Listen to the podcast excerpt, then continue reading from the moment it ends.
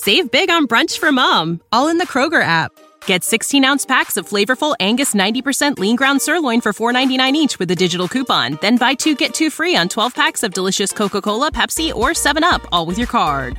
Shop these deals at your local Kroger today or tap the screen now to download the Kroger app to save big today. Kroger, fresh for everyone. Prices and product availability subject to change. Restrictions apply. See site for details. You've never stood trial because no one's been able to compel the chain. You're staring at the past. I just drew you a real map to the future. The past is the only light with which we can see the future. Your willingness to do this will send a message, and I promise you, I will not let anyone forget that. It's just more abstractions. The past cannot be undone. But it could be made right.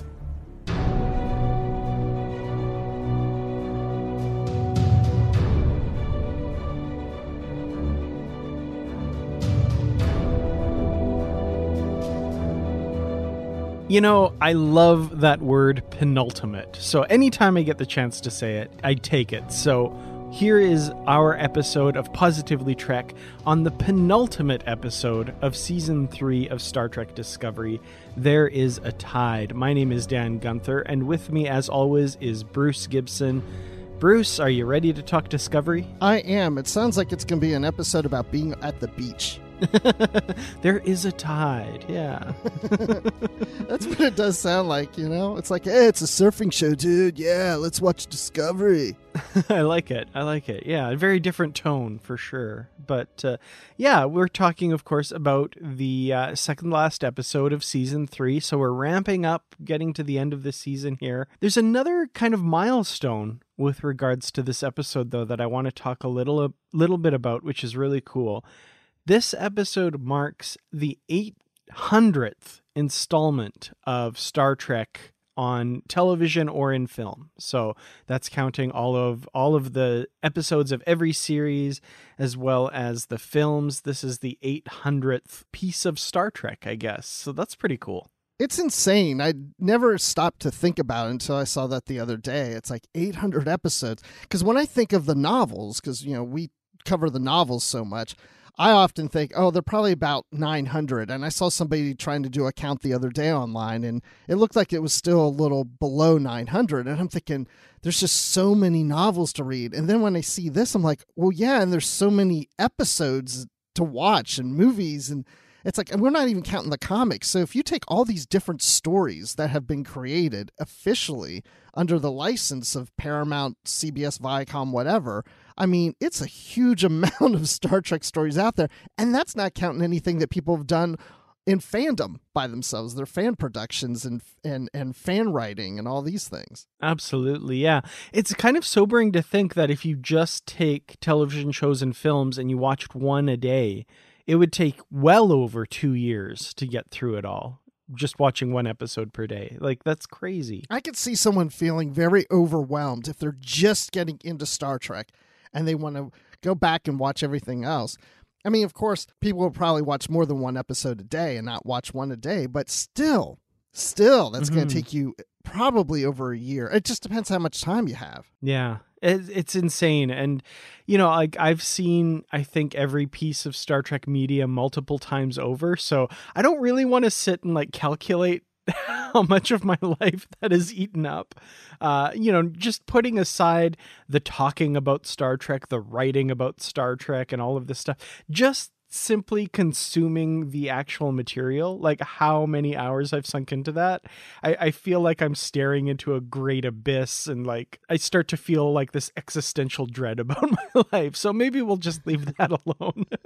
Thinking about that, it's like, and there's no way to figure it out but it's like how many hours of your life have you devoted to Star Trek, whether watching it, reading it, talking about it, producing your shows on YouTube, producing the podcast. Like if you take all those elements and go into conventions or shopping for things or working on a model, I mean, I wonder what percentage of not okay, let's not say of our lives, but what percentage of our time awake has been devoted to Star Trek? not counting sleep. oh sleeping. my god. I, I need to I need to reevaluate some things. So this is a special announcement for this pot. No, I'm just kidding. I'm not giving up now. Are you kidding? No, why? Why give up now? Keep going. exactly. Well, we're going to uh, spend a, a bit of time today talking about yet another piece of this whole Star Trek universe.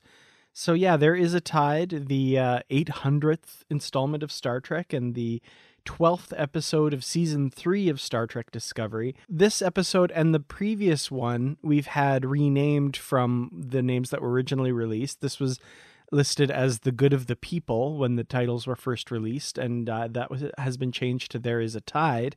And uh, at the end of the episode, we'll talk about the title for the next episode because something we've been uh, really wondering about gets answered with that. So we'll save that till the end of the episode. Yes, I'm very interested to do that. I don't know why they keep changing titles. I can understand if they are revealing titles that they think might give something away and they don't want that out there, but I don't know how a title called There's a Tide would have been something that would hint to what we think is coming in the episode. Yeah, I don't think it's anything like that. I think this is just fairly common. Like it's happened many times in in Star Trek before. I, I kind of have this running list in my head of a few different episodes of Star Trek throughout the past that had a title right up until just about the air date, and then it got revealed to be something else. I think uh, the Deep Space Nine episode Ferengi Love Songs was called "Of Love and Profit" up until it aired, or something like that. It's just, I think it's just a creative decision. Like, oh, this would be a better title. I don't really like that other one. It doesn't really relate to how the episode came together or something like that. It sounds as if those are working titles that they have to have a placeholder and they just somebody just gives it a title whether it's on the set or whatever they just make up a title and they're like, "Well, we haven't decided if that's going to be the official title. We haven't really had the discussion of what the title is going to be. Maybe the working title ends up being the title." And then when they finally get to do it, then we see what the real title is. Mm-hmm. And there could be things that come out during the filming, during the direction, where they're like, ooh, this performance seems to focus more on this aspect of the episode or something like that. And that old title just doesn't really, you know, or, or for example, uh, the episode Tuvix on Voyager was originally called Symbiogenesis. Just another one of those generic Voyager titles that, like, oh, uh, and Tuvix is fairly plain enough, but at the same time, at least you see the title Tuvix and you're like, what's this about? You know? Yeah. Whereas symbiogenesis, it's just like, oh, yet another scientific term that they've used as a title. Yeah. Well, Voyager is like, well, you know, we like one title, one word titles, so we got to go with Tuvix. But I was just thinking, Dan, as you're talking through titles and we're saying 800 episodes, it's amazing to think that you probably know all 800 episode titles that are out there. I don't know that I could like sit here and recite them all, but if you give me like a five word summary of a plot of an episode, I could probably tell you the title of it. okay, well, we'll challenge that on another day. Ooh, that's exciting. Okay, well, let's get into this episode then. So, there is a tide. Uh, we see a bunch of storylines coming together, and I've, I've kind of broken this discussion up into the various aspects of the show. So, uh, the first thing I want to talk about is Osyraa and her whole plan with the Discovery here. As we saw at the end of the last episode, she captured the ship and has her people aboard. And meanwhile, uh, Saru and and Culber and Burnham. Well, Burnham's been rescued by Book, but all that. But the other two, they're still stuck on that planetoid in the nebula. Interestingly, we don't see them at all this episode, so that storyline is being saved for the season finale. We don't know how they're doing or what's been going on for them. We totally leave that alone. What did you think of that decision to not see any of that of what's going on there? I was a little disappointed because I really thought we were going to see some of that in this episode, but I know we're going to see it in the next episode, you know, at the very least. So, I mean, I was okay with it.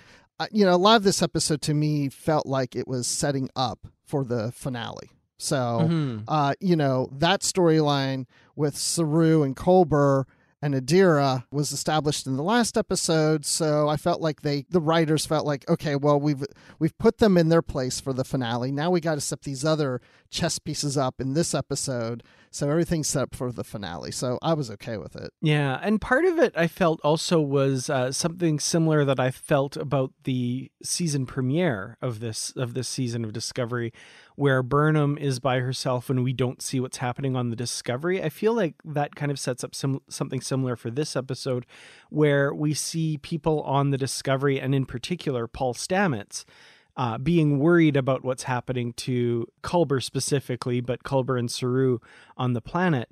And the fact that we don't get to see what's happening with them helps us kind of identify with his pain and what he's going through as well. So I I, I wonder if that was kind of factoring into it as well. Yeah, probably. And also, I mean, really, what is there to show? I mean, we kind of slow the episode down just to go back to them just sitting there on the pla- on the you know ship or whatever just like well hopefully they'll get here soon. I'm not feeling well. There's no gonna be any resolution to that in the episode anyway so there isn't a whole lot to tell i guess until we get there. So yeah getting back to Osyraa like i said she's captured discovery and there's this kind of feint that they're doing this kind of game that they're playing trying to get into starfleet headquarters where they jump there and the Viridian, her flagship, is chasing Discovery and pretending to to fire on it, giving uh, Osyraa the opportunity to get Discovery inside the uh, the shield bubble there.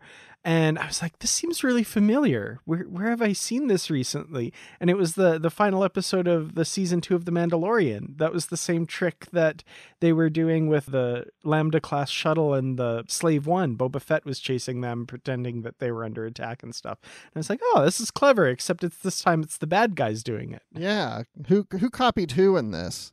I don't, honestly, I think there's no way. I think either of them could have copied each No. other. They pretty. That's it's, it's just an interesting coincidence. Yeah, I thought that was really cool. Yeah, no, I hadn't even thought about that. So good call. Yeah, it was just something I was like, hey, where have I seen that? So, yeah, that was kind of funny. But once Osyraa gets inside the perimeter with the Discovery, this episode then took a turn I wasn't expecting. You know, I was like, oh, she's inside. She's going to do some damage. She's going to destroy the hierarchy of, of Starfleet and the Federation or something like that. But instead, she petitions to negotiate with the Federation to kind of merge the Emerald Chain and the Federation together. Were you as surprised by this as I was, like the direction that that went? I absolutely was surprised by the direction of this. I did not expect this of her character. You almost have to question, oh, is this Rio? Is she really being truthful with them? But then we have Eli there, and I think that was there to show that this isn't just a ruse on Osyraa's part. Because if we didn't have the Eli character there, or something else that's determining whether she's telling the truth or not, we would be sitting here right now saying, Do you trust Osyraa? I mean, do you really think that's what she's up? She's got to be up to something else. She's just not going to turn over the Emerald Chain over to the Federation and merge with them. She's got to be doing something else. So now we're told, and it's verified that she does mean what she's saying.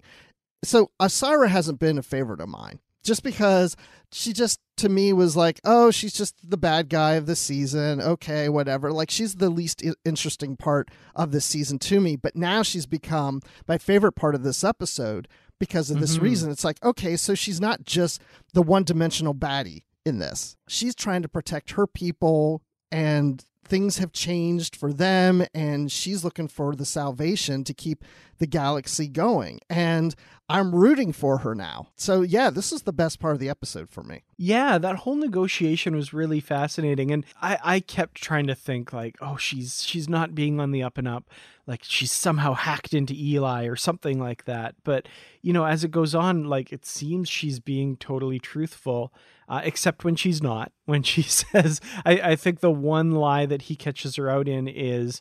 Uh, when he, she agrees that like yeah i can't be the face of the emerald chain I, I have this reputation but what if there's someone else? What if there's a renowned scientist and the person she's referring to will meet as well and talk about, but you know, what if it's this other person? And then Vance asks her, well, that person wouldn't just be a proxy for you, right? Like, oh no, of course not. He would be. And then he's like, no, no, no, she's lying about that. Oh, must be a glitch. Darn. so this is really fascinating, this back and forth. no i loved it. Yeah and i even love how she just like oops yeah the glitch. Oh well you know. I mean yeah she's not going to be 100% truthful and probably vance won't be either. I mean they kind of both have to protect themselves in these conversations. But you know she's still a baddie you know? She's still not doing good things. She may have good intentions on this side but it's always something that she wants. And for whatever reason you know she wants this unification I guess you could say, between the Emerald Chain and the Federation. But then yet she still is doing some evil things and she does something really bad later on, which we'll talk about. You know, at the same time, it's like even if they all come together, you can't still trust her. She's still going to Yeah. do something self serving or to protect herself or whoever else. And you almost have to get her out of the way. Yeah, and speaking of protecting herself, I, we see that's where the negotiations kind of break down, where Vance says, you know, in principle, I agree with all of this. I think this is all really good, but you have to stand trial for your crimes. And we know she's committed some pretty horrific crimes. She's willing to make concessions on a number of issues. Kwejian is mentioned, as well as other pre warp planets and all this stuff. And, you know, this kind of rollback over the next 15 years.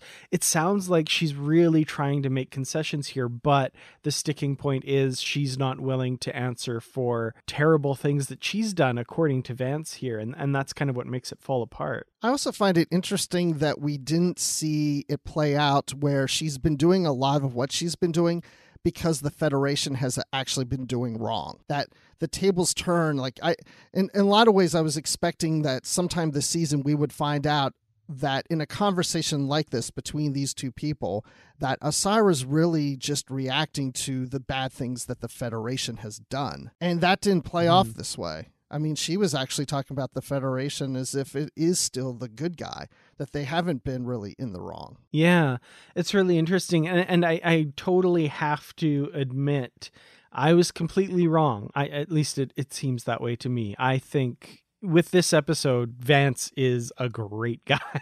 like, I am 100% behind this guy now.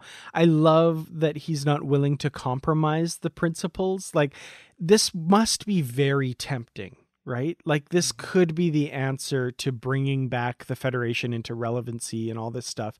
But he's not completely willing to get in bed with the Emerald Chain without some sort of like fixing of, of the past mistakes and righting of those wrongs. He's, you know, he wants to make sure that they're off on the right foot and and setting forward in that relationship in good faith with the rest of the galaxy. So, you know, I a, a, lot of people disagree with this. A lot of people thought Vance should have gone with this and compromised himself a bit, but I really admire the fact that like no, the Federation can't be party to some of these crimes. They have to start things off on the right foot. I really appreciated that. I did too. He can't just give in right away. And and, and he's not giving up. You know, I mm-hmm. think he's just showing her that there's just certain aspects of this deal that he can't negotiate on, that he has to keep. And I'm sure he's hoping that she's going to come back and concede to that. You know, I mean, that's part of negotiations. I mean, I just mm-hmm. spent the last 60 days negotiating all kinds of contracts. And so I'm very familiar with this right now. And, you know, it doesn't mean that he's closing the deal. It's just, you know, here's my terms. And um, he's probably hoping she'll come back and accept them. Well, one last little aspect of this whole conversation that I wanted to talk about is the revelation, once and for all, uh, where replicated food, where some of that matter comes from. Uh, it, was a, it was a small part, but I really appreciate it. Where Vance was talking about this apple that he was serving, and he mentions that it's and he uses a word that you know if we want to keep all our apple podcasts rating i can't really say but uh, it it comes from our waste it and and the look on Osyraa's face. Janet kidder acts this beautifully. Her face is just like what and uh, that was great. Yeah, and she spits just a little bit out of her mouth that she had in there at the time. It's like, yeah, it doesn't quite taste like apples. Hmm, well, it isn't quite apples either. yeah, that that's kind of gross, uh, but at the same time, it's not that surprising. I mean, in the future, it is about recycling, right? I mean, why not? It's clean. It's it's healthy. Yeah. And, and I mean, this is, it's nothing new. It's always been kind of hinted at. And in Enterprise, for example, Trip gets asked the question where, when you go to the bathroom on the Enterprise, where does it go? And he says that it's recycled. And I think he lists some things like power conduits, pair of boots. So he doesn't say food, though. he doesn't yeah. outright say food. This is the first time we get that direct link. I thought that was pretty funny. This also made me think about our friend of the show, meteorologist Katie Nickolaou. she had a video recently that she tweeted about you shouldn't eat icicles that come from your roof because it's melted water that has run down your roof and picked up bird poop in it and Mm-hmm. then freezes. And so when you're eating icicles, you're eating poop. And that actually, I guess, went viral or whatever because TMZ then featured it on their website. So Oh wow. it made me when I saw that video and then I saw this episode right shortly after that, I thought about, gosh, I've seen two things this week about eating poop. Well, we just came out of 2020. That's where people's minds are at, I guess. I guess, yeah. I, I told Katie that she should have called her segment Poopsicles. Oh man. Uh one one last thing. I know I said one last thing already, but uh one thing I forgot to mention about this whole conversation with Osyraa and Vance. There's an interesting exchange that I thought was was relevant where the topic of capitalism is brought up. And Osyraa says, you know, the Federation is already engaging in capitalism. For example, Deep Space 200 and something, some really high number. I was like, whoa. I was, as soon as she said deep space, I was like, and then, oh, it's not nine. Whoa, but that's a really high number. But uh, yeah, talking about capitalism within the Federation and just the look of kind of sadness or regret on Vance's face that the Federation is doing capitalism. I thought was was interesting and a, and an interesting political statement. I think by uh, the writers of Star Trek here. I also look at these reactions to where the Federation is and the result of the burn from these individuals. It kind of plays as if it's uh, the burn is something that has happened in more recent years or in recent decades, but it's still 120 years. So, what I'm getting at is for these people, when we look at Osyraa and Vance, they were born after the burn. Like, so the way things are today for them is the way it's been since their birth. So it isn't unusual, and they don't have a way of remembering back to the way things used to be because they weren't around then. So sometimes when I hear things like that, I think, is it just been something that generation after generation has brought up for 120 years of trying to get back to the way things used to be? You know what I'm saying? It's like sometimes it feels a little too fresh when they're talking about it. At the same time, I feel like the decline has been stretched out for a bit because we ta- we heard Book talking about the Federation. Like after the burn, he said the Federation was around for a while and they were trying really hard, and then eventually they just kind of faded away. So that that fade away could have been within their lifetimes as well, where the Federation is still clinging to those ideals. Vance was probably raised as a kid being told about those ideals and what the Federation believes in. And in his lifetime, he might have seen that kind of fall away and get lost. So that that could have been where some of that is coming from, I think. Yeah, that makes sense. I mean, it's really a slow burn.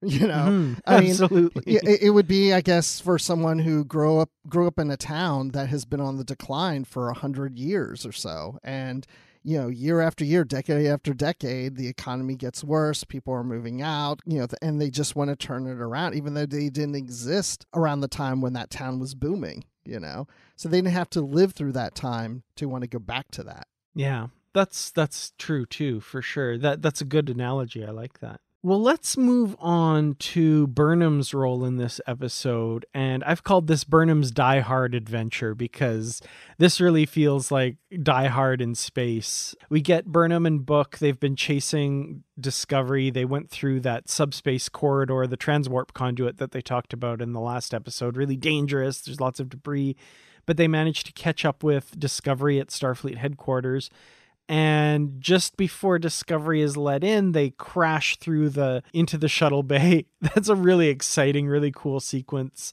I'm glad we get the line later on that like oh they came in just as the shields were going down or something like that. I was like okay. Because i was wondering about the shields at that point but we get burnham on board kind of this fighting this one person war against uh, the emerald chain on this ship this was a lot of fun Yeah, when they crashed the ship into the shuttle bay, I didn't think about it until now when you were talking about it, but it would have been funny if Burnham said to Book, Have you ever done this before? And he turned around and said, Actually, this is my first time. Ha! Star Trek 5 reference. That's right. But yeah, this was fun just to see Burnham trying to get around the ship. Like you said, Die Hard adventure. That's kind of what it feels like. And when she got stabbed in the leg, my wife, who's a physical therapist, starts analyzing, oh my gosh, this means this, and she should do this, and she should take care of it this way. like she's, I'm like, she needs a physical therapist on the ship, hun. Go, go, go treat Burnham, please.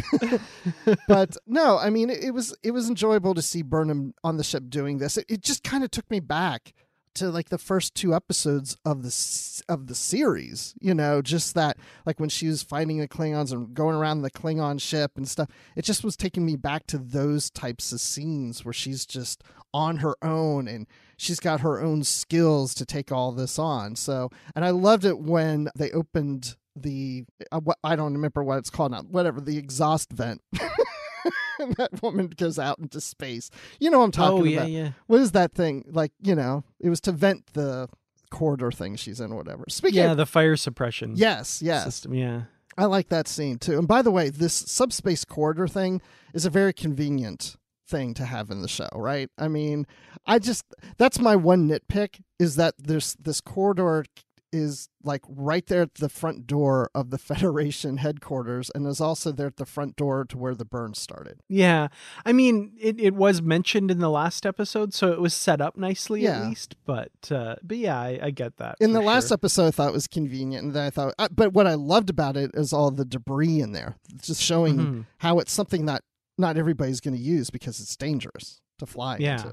I'm really enjoying this whole bit with Burnham. That scene, like you're saying in the the fire suppression thing, where yeah, that was that was exciting, and she loses both of her boots and socks and has to go around barefoot now. Uh, regarding her getting stabbed in the leg, I remember the comment I made at the time. Like after she pulls it out and you, the look on her face, I leaned over to Nikki and said, "Oh, she's trying to think of when the last tetanus shot she had is," which of course probably isn't a worry at that time, but still. Right.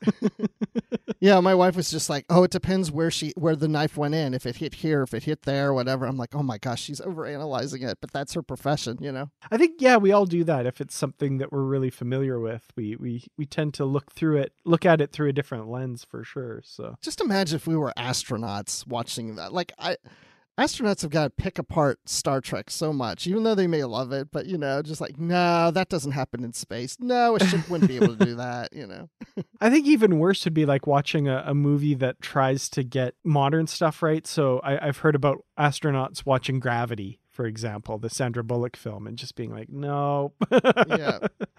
that would be tough. Yeah. My favorite total side note, my favorite story of this was uh, Neil deGrasse Tyson watching Titanic and the scene from Rose's perspective when she's clinging onto the board and looking up at Jack and the star field behind him. Neil deGrasse Tyson is like, okay, this is ridiculous. We know exactly where Titanic was and we know what time it was and what time of the year it was.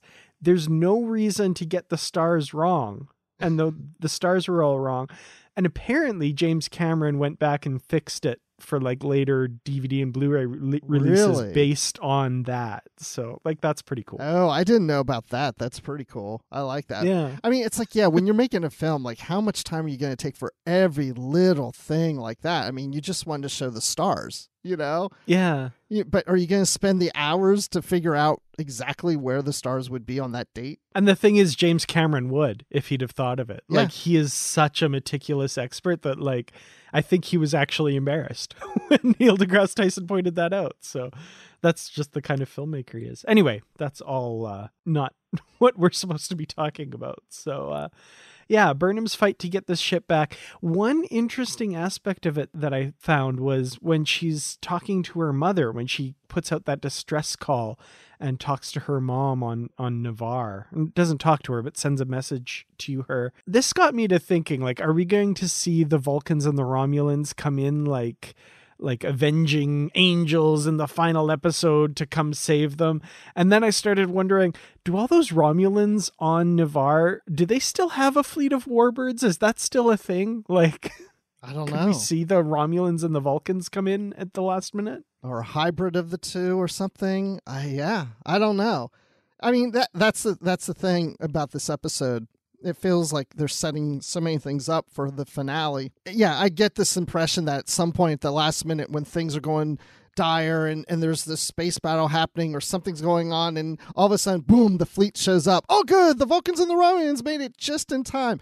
I would love it. Just just for fun i would love it if there was an episode where everything gets resolved and then the fleet arrives at the last moment and you're like well you're too late mom but thanks for coming anyway That would be funny. But yeah, I, I, I feel like this is setting up like they'll come in and save them and they'll want to be part of the Federation again and it'll be a big happy thing. I don't know. Maybe. Maybe I'm reading too much into that, but uh, it, it feels like that's being set up for that. it does feel that way yeah And then finally, the last thing with Burnham here is her whole scene with Stamets, which I found just like gut wrenching when, you know, she has to get him off the ship because he can control the spore drive and they need him out of the hands of Osyraa and her forces. And so she encases him in this force field and, and goes to eject him into space. And Stamets, just, you know, my entire life is in that nebula. We have to go back. Why are you doing this? And and the whole thing where he's yelling, "We followed you. We followed you into the future because we believed in you." And Culber followed you. And oh man, I was like, oh god, that was gut wrenching to me. in a lot of ways, I did think, well, Stamets has a point. I mean, with the spore drive, they could quickly go there, beam them on this, and be back. Within, I don't know, minutes or uh, however long it takes. I don't think it's going to take more than a half hour, an hour. Why couldn't they do that?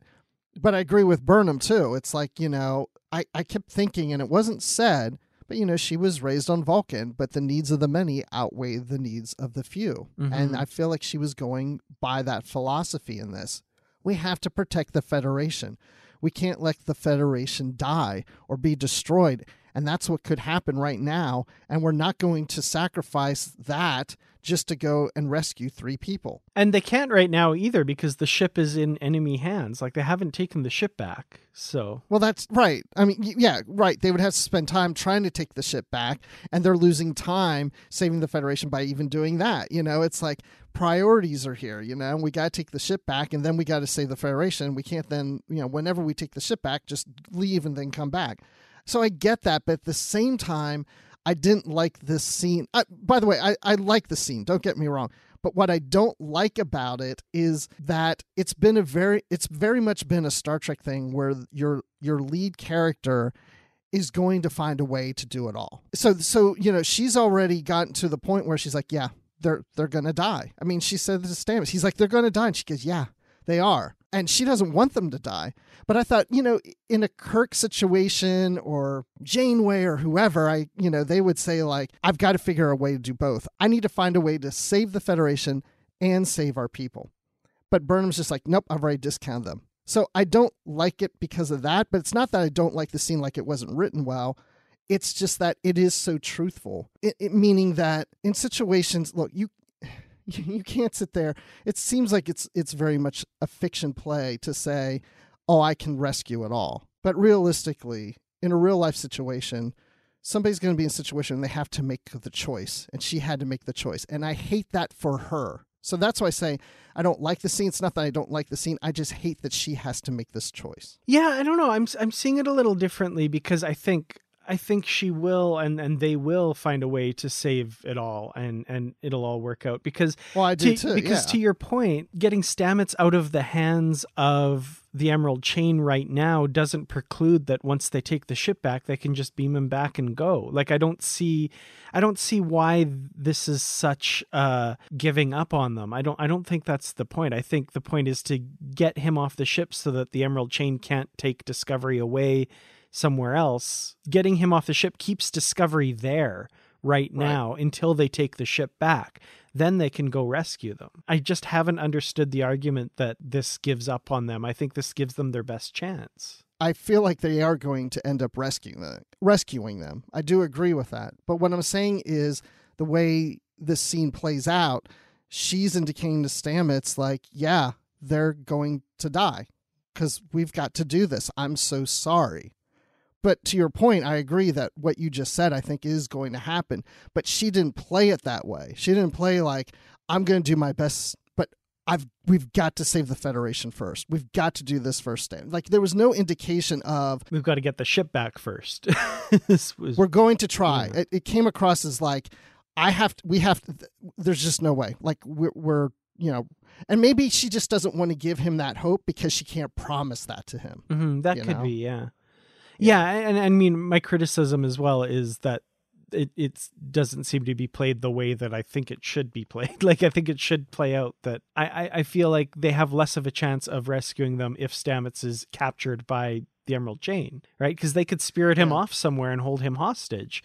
This gets him back in the hands of Starfleet, which is the safest place. They don't have that alternate way to control the spore drive yet. And I think that's kind of saying what I was trying to say earlier that didn't feel like we see in other Star Trek is there's a plan. Mm-hmm. You know, you may not like the plan, but I have a plan. I'm getting rid of you, Stamets, to protect the ship, to take the ship back so we can go back and rescue them and save the Federation. She indicated as if that, yeah, they're they're more likely going to die. Like I don't have a plan to go save them at this point. Yeah. Like that wasn't mentioned in the scene.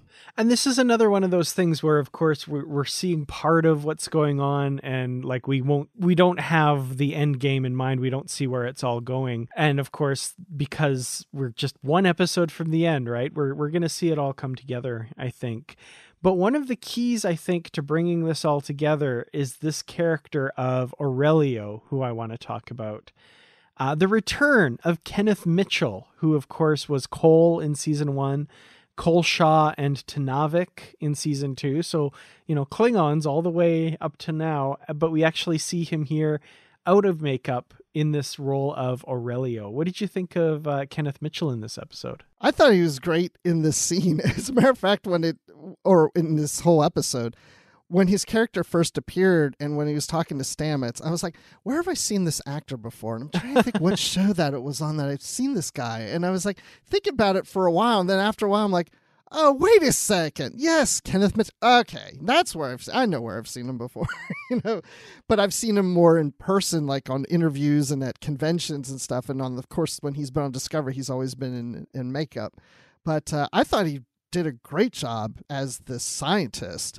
I mean, I really felt for him. I really felt that he had this devotion to Osyraa and just didn't see that she was doing anything evil. That he really is a, a kind person who has good intentions from a scientific standpoint and doesn't realize he's being used inappropriately in the wrong ways. Yeah, definitely a, a true believer in the Emerald Chain as it's been presented to him. But like you say, I, I think he he's kind of blind to what Osyraa is actually up to and, and what they've actually been doing. When Stamets is telling him, you know, his experience with the chain, he's genuinely surprised at at this. And I think on his face, he's like, I don't think this guy's lying, but this isn't the Emerald Chain that I've been presented. Yeah, it almost yeah, it very much in his face you can read those things, even to the point that maybe he's like, is know, maybe he's exaggerating a little, or maybe Stamets isn't quite getting it right, or but maybe he is, and he's questioning it because as a scientist, he's always questioning things. He's always mm-hmm. trying to get to the truth, right? He's always trying to figure things out. So a new bit of information is presented, and I think he's analyzing that. You know, could I have been been played a little bit with Osyraa? I don't know. I'll have to keep an eye on that. Yeah. But besides everything else, I'm just so happy to see Kenneth Mitchell back in the in the show. You know, having played all of these roles in makeup up till now, to see him free of that makeup and actually here, and actually he was even a voice in Lower Decks season one. So you know, Yeah. real friend of Star Trek right now and really, really happy to see him here. Yeah, and like you said, he's a scientist, seems like a very thoughtful person, plans to bring the spore drive to the rest of the galaxy, sees that as a good mission that, you know, he's a part of. But towards the end here, we see that his belief in Osyraa and the chain seems to kind of be wavering with what Stamets has told him. And when he sees Osyraa on the bridge and the actions that she takes, uh, he seems to be kind of questioning things a little bit. And I'm thinking that's why I was saying I think he's going to play a role in the end game here. I think he's going to have a, an interesting part to play here. Absolutely. I think so too. I think he's going to come around and do something that stops Osyraa from doing something bad, or he's going to help our Discovery crew and the Federation with something. Uh, he'll probably team up with Stamets. Mm-hmm. And do, well, no, Stamets is off the ship now, so yeah, I don't know how they get back together. But yeah, I, I do think he's going to have a role in this. Just seeing him in that bridge scene, I was also expecting something to happen on the bridge like he would do something to save everybody at some point during that whole scene. Yeah, I think it's building up to that. I, I think next week will be, or later this week, I should say, we'll we'll find that out for sure. But the one thing that seems to really shake him and it shook me as well because as much as I was like, oh no, it's going to happen in this episode, isn't it? And it kind of felt inevitable. We get the loss of Ryn in this episode and Osyraa kills Ryn. That just oh, that was that was heart-wrenching. I'm so sad to lose this character. Yeah, I mean, yeah, it was important to show Aurelio the true colors of Osyraa. So we needed something like that in this scene. In some ways, I'm disappointed with Osyraa because of what we had just saw earlier with her. And she said no harm is going to come to the crew. It just feels like she's backsliding a little. Mm-hmm. She's got a temper. Yeah. So I was a little disappointed in her. Well, I shouldn't say a little. She killed someone. I'm disappointed in her for doing that. It was unnecessary. But I feel like she was just taking her anger out on him. I've really enjoyed Ryn's role in this season. Noah Averbach Katz, I think, played him terrifically. Sad to see his his Star Trek journey end at the end of uh, Osyraa's phaser there. So he'll be back as another character. Oh, I hope so. That would be really great. He's such a huge fan of Star Trek and I, his social media posts, if you if you guys out there if you don't follow him on Twitter, you really should. He's a lot of fun. It, has been fun seeing Discovery through his eyes playing this character, so uh, I really hope he's back. So also I see here in the notes you put the question are they married? What is yeah. that? Yeah. So we find out that uh, Aurelio has these three implants, I guess, or something behind his ear that indicate his children. And Stamets says, Oh, you're married to an Orion. That's their tradition and stuff. And I saw some speculation online. Is he married to Osyraa? Because we never find out this unnamed Orion that he's married to. And rewatching those scenes with that in mind, especially when they're talking in engineering in, in the spore cube area i don't know there's something there's an added layer to their relationship and i i don't know that this is for sure the case but i absolutely would not be surprised to find out that osyraa is his wife i didn't even think about that uh, I do remember the scene about him being married and all that to an Orion, but I don't know. I mean, yeah, I guess they could be married, but I, I guess I'm hoping that they're not. you know, it just doesn't feel to me like they're a married couple in this. It could be. I mean, I know what you're talking about. I do I do know that she talked to him a little differently than others, but I felt that she just had a different relationship with him because he's a scientist and she helped him out, you know, from his situation. But yeah, I mean, maybe they are.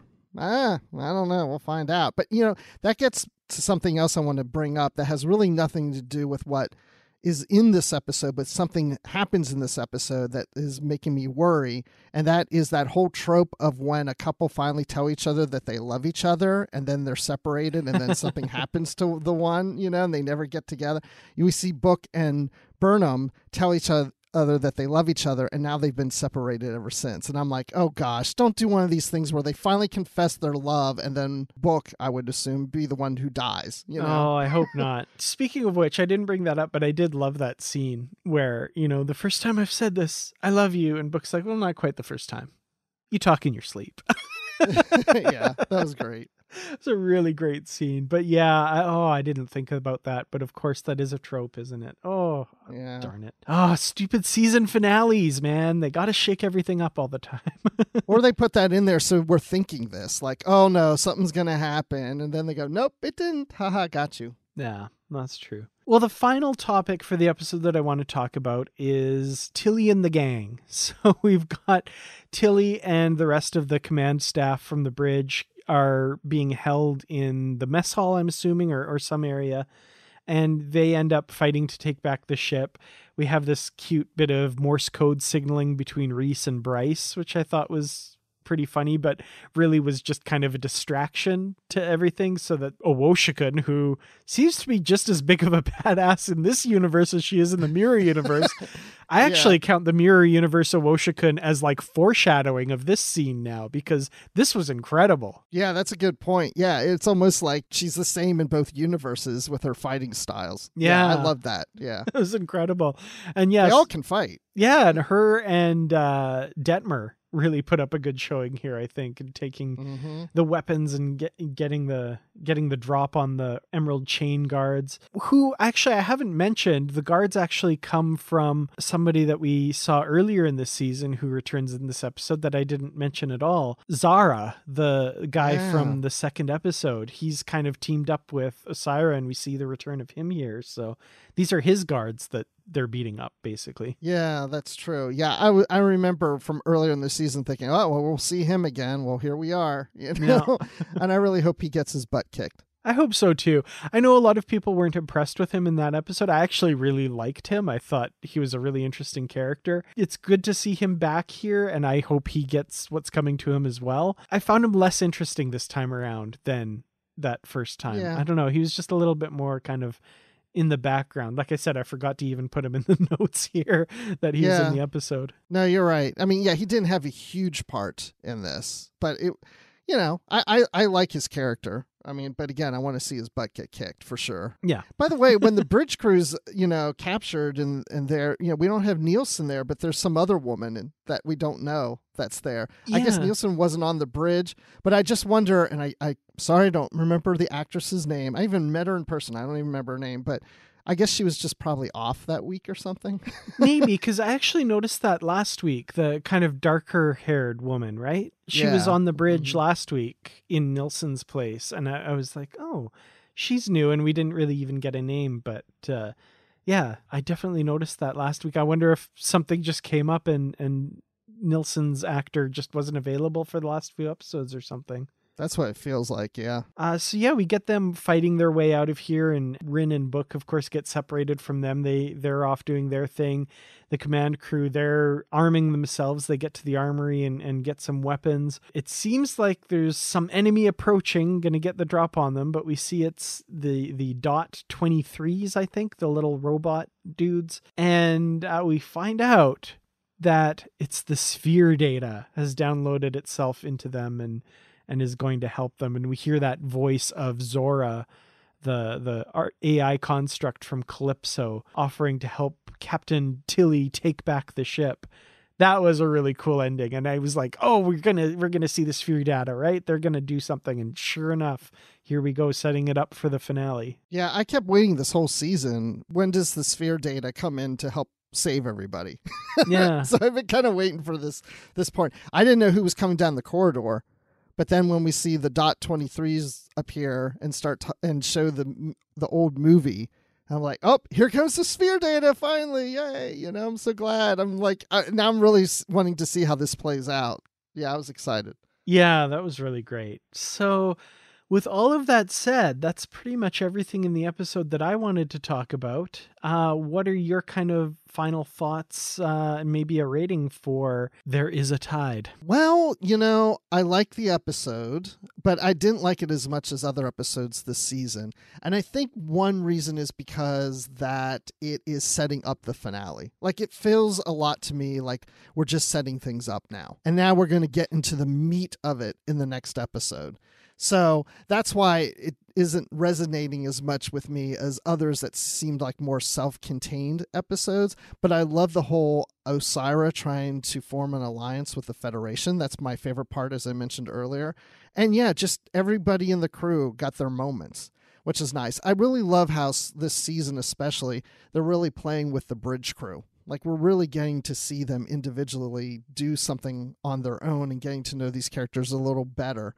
And again, seeing Tilly in command, she's doing a good job. I, I Mhm. love seeing Tilly in command. I don't want her to be captain because it's one of those weird things of how you go from being a cadet to an en- ensign in a year and then captain thing, but so quickly. I want to see her be captain someday for sure. Absolutely 100%. Yeah, I would say that I would give this episode seven out of 10 dot 23s that have the sphere data in them. Nice. That's especially with that added sphere data, a really good rating. Absolutely. yeah, I I really enjoyed this one. It does, I think, suffer a little bit from being the middle part of what seems to be a three part story.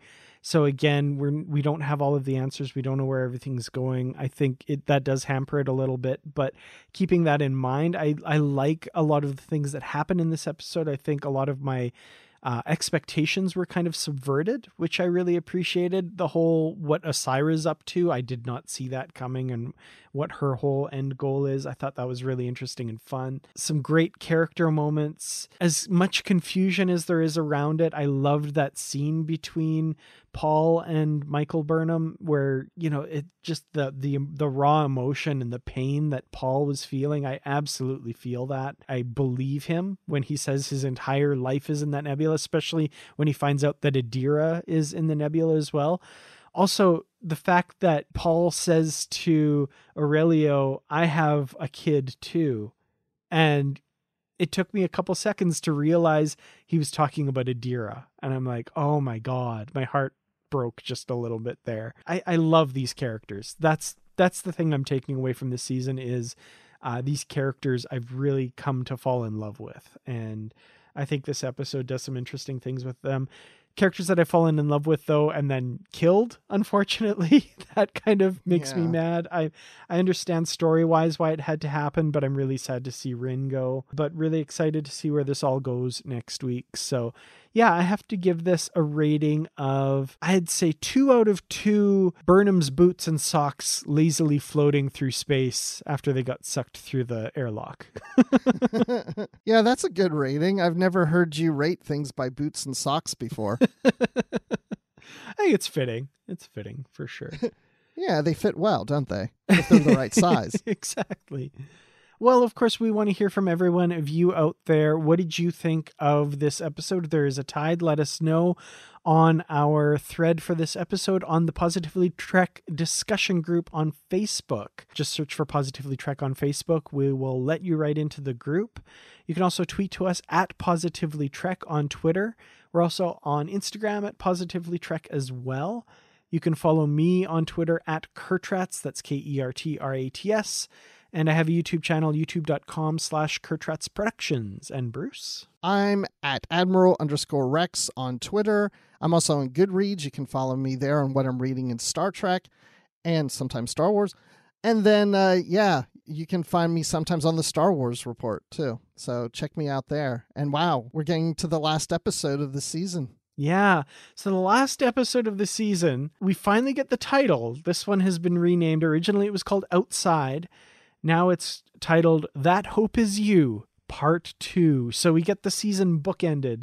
That Hope Is You Part 1 was the premiere. That Hope Is You Part 2, the finale. So finally we get an answer to what that title's all about. Uh, these titles are confusing to me. I mean, I'm glad we finally see the part two episode appear somewhere, but I'm like, wait, I thought this was called The Outside. I'm so confused. Okay, so, and then again, I'm like, why not just tell us this from the very beginning? I would think this had been planned for a while. Could have been, yeah. I, I don't know. Now it's all okay. We know we're getting a part two. I can breathe easy now. But it's like, why didn't you just say that like mo- weeks ago at least? Come on. Yeah. the other thing to remember is I think people don't put as much stock or pay attention to episode titles as much as like we do who do a podcast talking about them because I mean like unlike old Star Trek they don't even appear on screen, right? So the titles are just you know maybe a secondary thing, so uh, Yeah. It might be like this one was meant to be called this from the beginning, but the they still had the working titles, and that was just what was released. And they went, "Oh shoot, we hadn't changed that yet. Whoops, here we go. Now it's changed. Okay." It it might just be like, eh, ah, didn't even think about it. No big deal. Yeah, definitely. No, you're right. It, it definitely could be. Like most people aren't even looking at this stuff like we are. But as a fan who does do this, I would prefer that they not reveal the titles. Like, I mean, it's cool to see the titles, but I don't want don't show me the titles unless they're real. So I would prefer that you know every week we go into a new episode, and then that next day or two we find out what the next episode title is, and we know it's the actual title, as opposed to this weeks in advance. Here are titles that are not going to stick. So what's Oh. the point? See, I like I like that because it's like a peek behind the curtain for me. I like seeing. But then the, working titles, don't stick, so they're not even real. Yeah, but I, I like that. I like the working titles. Like I like knowing that Tuvix used to be called Symbiogenesis. Oh, okay. It's just a little peek behind the curtain. I enjoy it. Okay. Well, from now on, you know what's going to happen when we talk about, ooh, did you see the episode coming up in three weeks is called blah, blah, blah? You know what I'm going to say? Yeah. If that's really the title. and you would be right to do so. Yes. Well, that is my hope for you is to keep getting titles that aren't real. Well, thank you. well, thank you all out there so much for listening. We'll see you in the next episode. Until then, as always, stay positive.